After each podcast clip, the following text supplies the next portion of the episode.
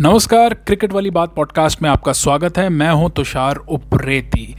तो 25 दिसंबर का जो दिन है, यानी कि क्रिसमस का दिन, उसकी बहुत बहुत आपको शुभकामनाएँ। और एक समय ऐसा लग रहा था कि शुभकामनाओं में कहीं खलल ना पड़ जाए, क्योंकि भारत की स्थिति बांग्लादेश के खिलाफ दूसरे टेस्ट मैच में बेहद नाजुक हो गई थी। एक समय ऐसा लग रहा था कि सात विकेट भारत गवा चुका है, और चौथा दिन ये है कहीं ऐसा ना हो कि 145 रन जो भारत को बनाने थे, उससे भारत पिछड़ ना जाए और एक शर्मनाक हार, एक जीता जिताया टेस्ट मैच लेके कहीं वापस ना आए। लेकिन फिर तभी दो खिलाड़ी उभरे जिनका नाम है श्रेयस अय्यर। आंकड़ा सुनने में आपको कम लगेगा, जैसे कि उनतीस रन की पारी श्रेयस अय्यर की छियालीस गेंदों के अंदर और रविचंद्रन अश्विन की मैच विनिंग 42 रन की पारी बासठ गेंदों के अंदर, जिसमें दोनों ने चार चार चौके और रविचंद्रन अश्विन के बल्ले से आया एक शानदार छक्का भी।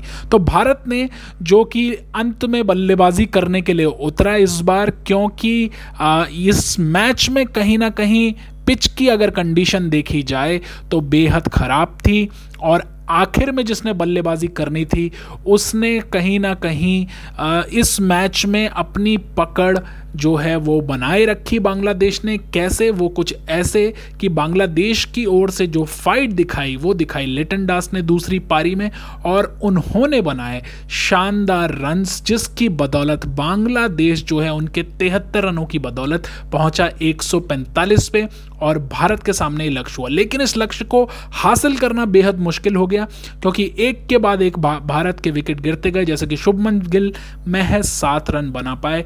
इसी तरह से के राहुल महज दो रन, चेतेश्वर पुजारा छह रन। अक्षर पटेल ने ज़रूर एक फाइट दिखाई, जो भेजे गए थे नाइट वॉचमैन के तौर पे और चौंतीस रन का योगदान दिया।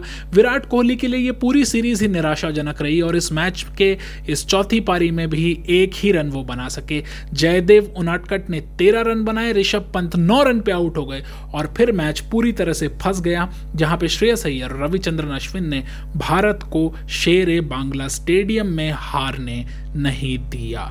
तो ये इस पूरे मैच का लब्बो लुभाव रहा। इसकी वजह से रविचंद्रन अश्विन को ना केवल प्लेयर ऑफ़ द मैच चुना गया, बल्कि साथ ही चेतेश्वर पुजारा को, जिन्होंने बहुत ही शानदार कम किया है इस सीरीज़ में, उनको प्लेयर ऑफ़ द सीरीज़ के अवार्ड से नवाजा गया। तो कहीं ना कहीं देर आए दुरुस्त आए, लेकिन ऐसे खतरनाक मैच खेलने से पहले भारत को थोड़ा सोचना चाहिए। तो ये है क्रिकेट वाली बात पॉडकास्ट। मैं हूँ तुषार उप्रेती, और अगर हमारे साथ आप जुड़े रहना चाहते हैं तो इसको ज़रूर फॉलो कीजिए, सब्सक्राइब कीजिए, और शेयर तो ज़रूर कीजिए। धन्यवाद।